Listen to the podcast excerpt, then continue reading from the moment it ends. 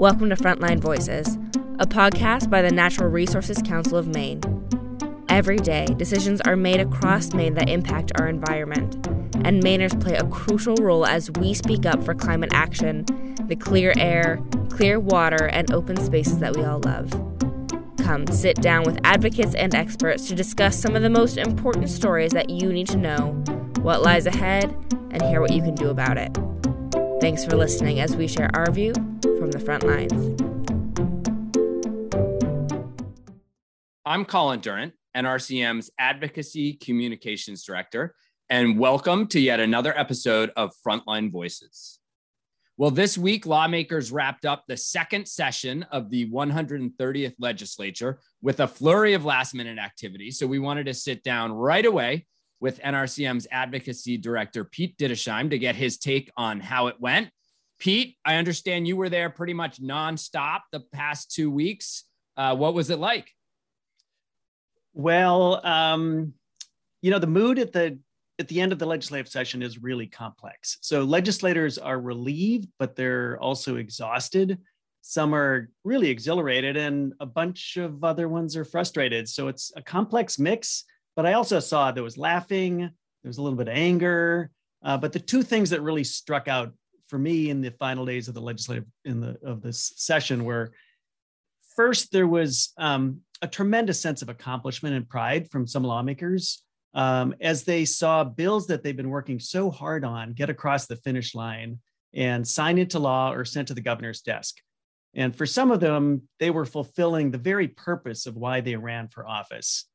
And then the second thing that I really saw and I love at the le- end of the legislative session is is camaraderie. These legislators have developed strong relationships with each other and they value those relationships. They've made friends, they've worked hard together.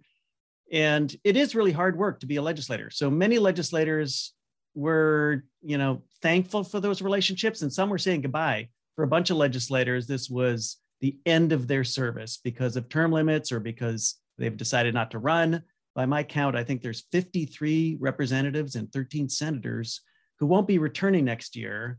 That's more than a third of the legislature. So people were saying goodbye to their colleagues, legislative staff, the state house. There was a lot of sentiments expressed. Yeah, well, and I understand one of the departing legislators was John Martin, right? And he was, uh, I think, the longest serving legislator in Maine. And correct me if I'm wrong, former speaker as well, right? Right. Yes. Uh, there were some long and wonderful tributes made to John Martin this week. He was first elected in 1964 at the age of 23. He served 54 years at the State House, including 20 wow. years as Speaker of the House. Uh, he served in both the House and the Senate. Senate. He played a big role in a bunch of environmental laws. NRCM worked closely with him over the years. He was a master of legislative process, and he developed some pretty big wins for Maine, including helping create the Land Use Regulation Commission that's helped protect the North Woods. And he played a big role in passing Maine's shoreland zoning law. He even described how it passed by one vote, and that's hmm. played a really critical role in helping protect Maine lakes. And his colleagues were sharing pretty great stories. One likened him to Frodo from Lord of the Rings. Another said he was more like the wizard Gandalf. One Republican even got choked up during his comments, sharing a story about how John had come down to a memorial service for, for that legislator's son, driving all the way down from northern Maine down to southern Maine. Um, so it was um, it was a significant moment for the for the chamber, for the legislature, for the House of Representatives to express thanks to John Martin and for all that he's done for the state of Maine. Yeah, wow. What what a legacy. Um, that's amazing. Um, well, I know one of the um, one of the things you you were doing in those waning hours as you were sort of in the state house trying to get some bills over the finish line was also compiling uh, this long list of new laws that were passed that will benefit Maine's environment and communities. It's yet again another astounding um, set of wins, and we, you know, quickly turned that into a new news release that was sent to the media this morning, uh, highlighting how, like I said, this was yet another session marked by big environmental accomplishments. Can you just give us a high level of over, overview of um, what made this so good for Maine's environment?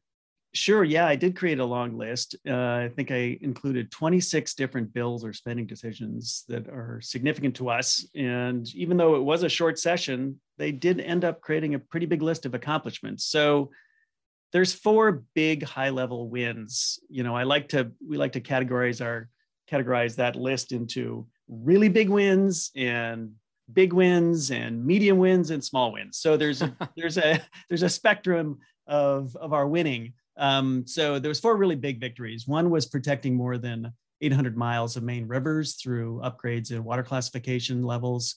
Another was expanding Maine's ecological reserve system to protect biodiversity. Uh, that's a big one. Uh, we also achieved uh, a win on a bill we've been working on for years. Many people have been involved, closing the loophole that has allowed Maine to become a dumping ground for out of state waste in the form of hundreds of thousands of tons of construction and demolition debris, mostly coming to us from Massachusetts. And then finally, near the end of the legislative session, we passed a utility accountability and grid planning bill that's really significant. It's going to play a critical role in helping Maine achieve a modern electrical grid that's tied to our climate goals. So those are the four biggies. Mm. And I know all of our advocates worked so hard with you uh, on those bills. It was fun to see. We posted a great picture of you with uh, our new some of our new climate team jack shapiro who leads the climate and clean energy program and rebecca schultz who's our senior advocate both of which uh, both of whom were really you know deeply working with you and lawmakers and our, our friends in the environmental community get that utility accountability bill uh, yeah that was that was pretty intense near the end. Quite yeah um, we could write a book about that one. Uh, well maybe that's another podcast episode. Maybe. Um, Um, one of the things the full range we, of emotions was expressed on on that bill. oh yeah, I'm sure. Um, well, one of the things that you and I have talked about, and that I think people have noticed and stood out to folks was that this was a session also marked by several bipartisan votes for some of our some of our environmental priorities. You know, this clearly reflects the con- conservation um, ethic of of Mainers. Uh, so, can you just tell us a little bit about those votes. What bill? What bills were those for? Where we saw yeah. that strong bipartisan support. Yeah, it's first. It's important to note that that's kind of a hallmark, a hallmark of of Maine lawmaking when it comes to the environment. We often get really strong bipartisan votes on many bills. Uh, the bill that I mentioned about closing the loophole uh, to out of state waste that got a unanimous vote in the Senate and a vote of 102 to 25 in the House. So that was really big the ecological reserves bill that I mentioned that went under the hammer in both the House and Senate means that no one was objecting to that. Uh, there was also huge support for a bill to create a fund to address contamination of agricultural lands caused by PFAS, known as forever chemicals.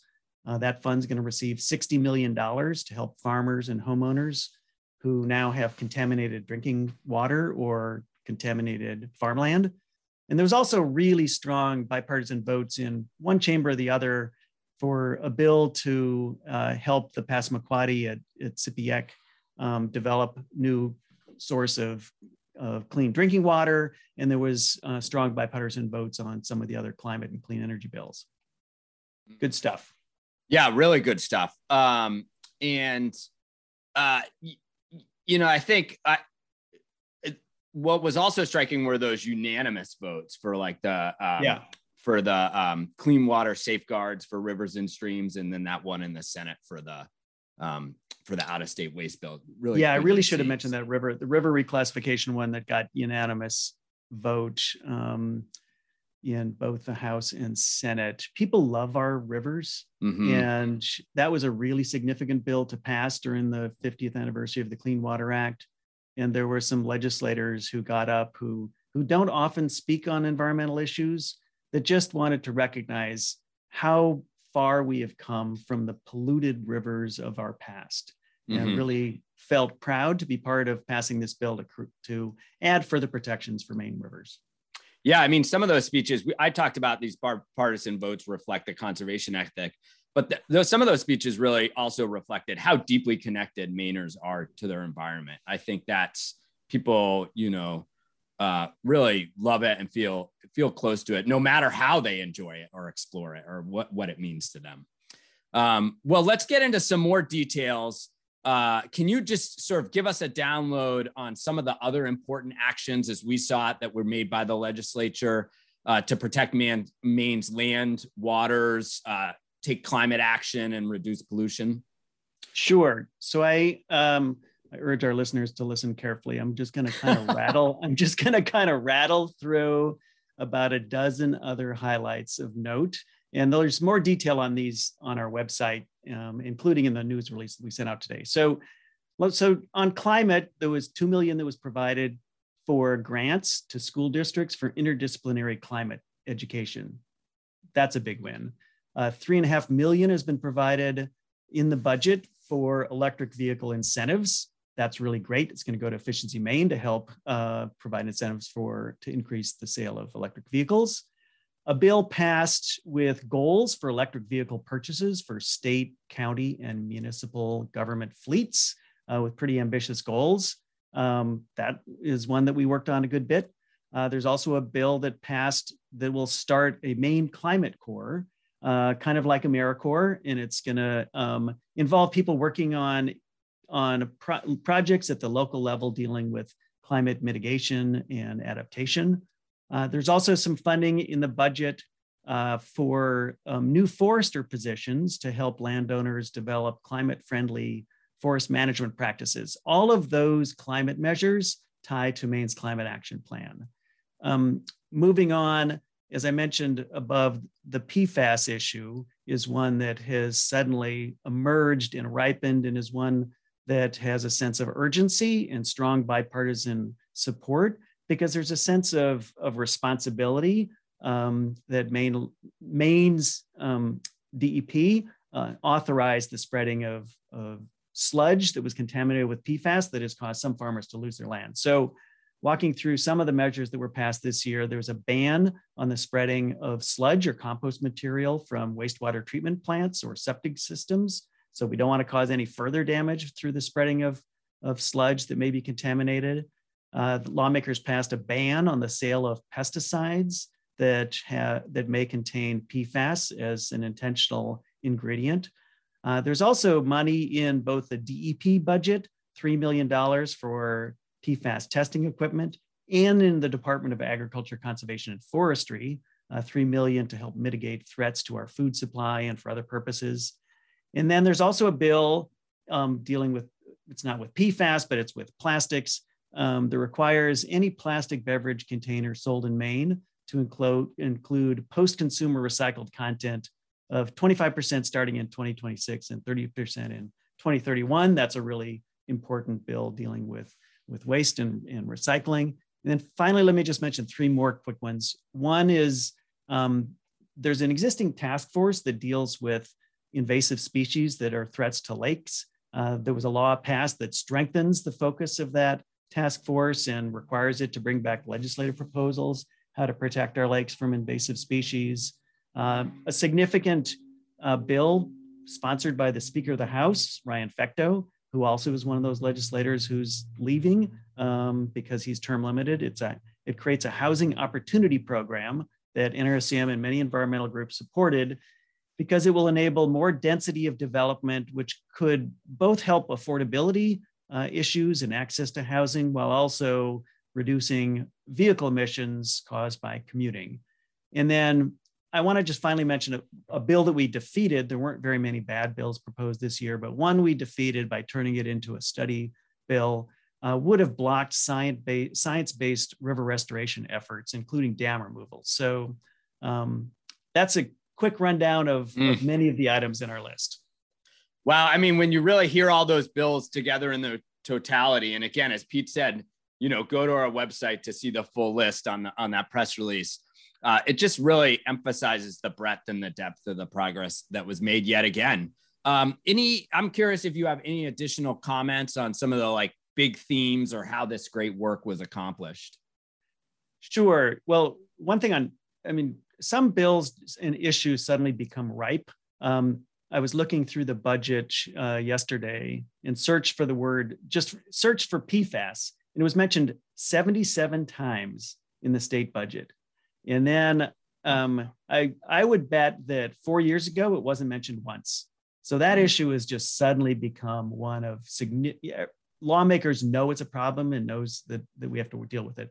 Let me touch on just a few things. None of what happened, nothing on this list would have happened without champions at the State House. And Maine has some really fantastic legislators who worked so hard this legislative session. I even got emails that, that were um, that were t- time stamped at 2 a.m. Uh, from a couple of legislators that were working in the final days just to try to get their bills across the finish line. So great lawmakers, really inspiring work by them. Also, we have some great coalition partners. The Environmental Priorities Coalition has fantastic um, uh, uh, colleagues who are up at the State House, who are helping mobilize their supporters, who are working with lawmakers. Maine Youth for Climate Justice brought a lot of energy around some of the climate issues. Um, a whole bunch of work was done across the board on all of these issues. So even though I, I list these as environmental accomplishments, they are accomplishments that were brought across the finish line by um, legislators, coalition partners, and also, thirdly, Maine people. I mean, mm-hmm. none of this would have happened without the engagement of people who care about these issues and really brought that forward um, in testimony, talking to their legislators, and and writing about it in op-eds, and it and that makes that's the secret sauce right there. Uh, lawmakers really listen to their constituents, and for a lot of these issues, they heard that Maine people wanted action. Mm-hmm. Here, here. And thanks to all of you who took that action. Uh, as always, Pete, I'm curious about disappointments. I'm sure there were a few cases where bills didn't move forward where we would have hoped that they would have. So, can you just um, give us a little insight into into that? What disappointments we saw in this legislative session? Sure uh, it was mostly a, a, session about winning, but there also was uh, a little bit of losing. Um, so the biggest disappointment for, for, a lot of people is the the tribal sovereignty bill, which um, received very strong votes, but but not the two thirds majority um, that would have been necessary for a veto override. This was LD 1626. It's been worked on for several years now, a high priority for the Wabanaki Alliance. And um, and that bill ended up not leaving the legislature to go to the governor's desk. It stayed on the appropriations table. Uh, there was some significant progress for the tribes this year, but this uh, tribal sovereignty bill was was the top tier priority and and did not make it this year. We hope the administration and the governor continue to work with the tribes and and, and get this bill across the finish line mm-hmm. in a future session. And we also there was also a solar procurement bill that died on the final day of the legislative session. Um, it passed the Senate by a pretty sizable margin, and then it foundered in the in the House, where there were three different reports out of the committee, and none of them um, got a majority vote. So it, the bill died in non-concurrence, and that's a missed opportunity to have brought mm-hmm. hundreds of megawatts of additional uh, grid scale, low cost uh, solar to um, to the grid and to Maine people. So those are the two that stand out. Mm-hmm. Thanks, Pete. Yeah, those both are those both are disappointments for sure, and hopefully, like you said, we'll see movement on them um, soon. Well, let's wrap up the let's wrap up the episode real quick, as we usually try to do, with a quick look from you, Pete, at what's coming up. Now, I mean, now that the legislative session is over, you just we you just go on vacation, right? no, I'm just yeah. kidding. Um, so there's plenty going on. So can you just give us a little uh, insight into what what you and our advocates are going to be paying attention to in the next coming weeks? Okay, I'm just going to mention a few. Um, the legislature always does set aside a bill, a, a, day called the veto override day. So if the governor does veto any of the bills that are arriving at her desk um, in these days following uh, yesterday's adjournment, um, then they will come back on May 9th to cast votes to attempt to override those vetoes. And I don't anticipate very many, if any, vetoes. So we don't know if they'll actually come back on May 9th or not. I kind of hope that they do because there's several legislators that I didn't really get a chance to say goodbye to that won't be returning next year. Uh, the CMP corridor issue is going to be back um, in the news uh, this month in the month. Well, not we're not May yet, but during the month of May, on May 10th will be the oral argument on the CMP case. in court. And uh, of course, everybody knows that the CMP corridor construction has been brought to a halt. And the referendum question one is now the law of the land. And it makes it illegal for the CMP corridor to, to be built in that corridor in that western part of the state of Maine. And uh, the owner of CMP, Avangrid, is trying to overturn um, the, um, the referendum and we hope that they do not prevail. Also, May 17th and 18th, the Board of Environmental Protection finally, well over two years after we appealed the DEP permit to proceed with the CMP um, um, project, the corridor project, they will be hearing that appeal on the 17th and 18th out in Farmington. And then I just want to mention that um, from now through kind of the end of May is when the alewives are returning to Maine rivers. Mm by the millions. And mm-hmm. this is really an opportunity to see the wonders of nature as these sea run fish are returning to freshwater spawning habitat. So I'm going to just get, make a plug for the Maine alewife trail map. Um, if you just enter that in your search engine, it'll take you to the organization Maine Rivers, and you'll find the Maine alewife trail map. And it lists a dozen or 16 different places in, along Maine rivers where you can go and watch alewives returning. Damariscotta Mills is a great place to go.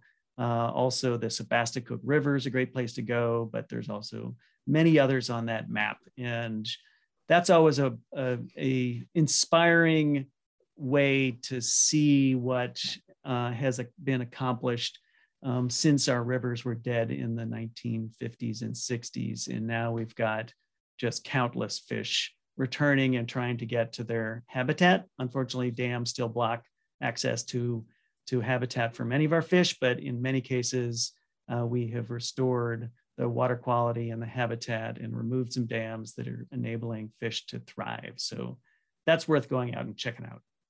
Mm-hmm, for sure. That's a great hopeful note to end on.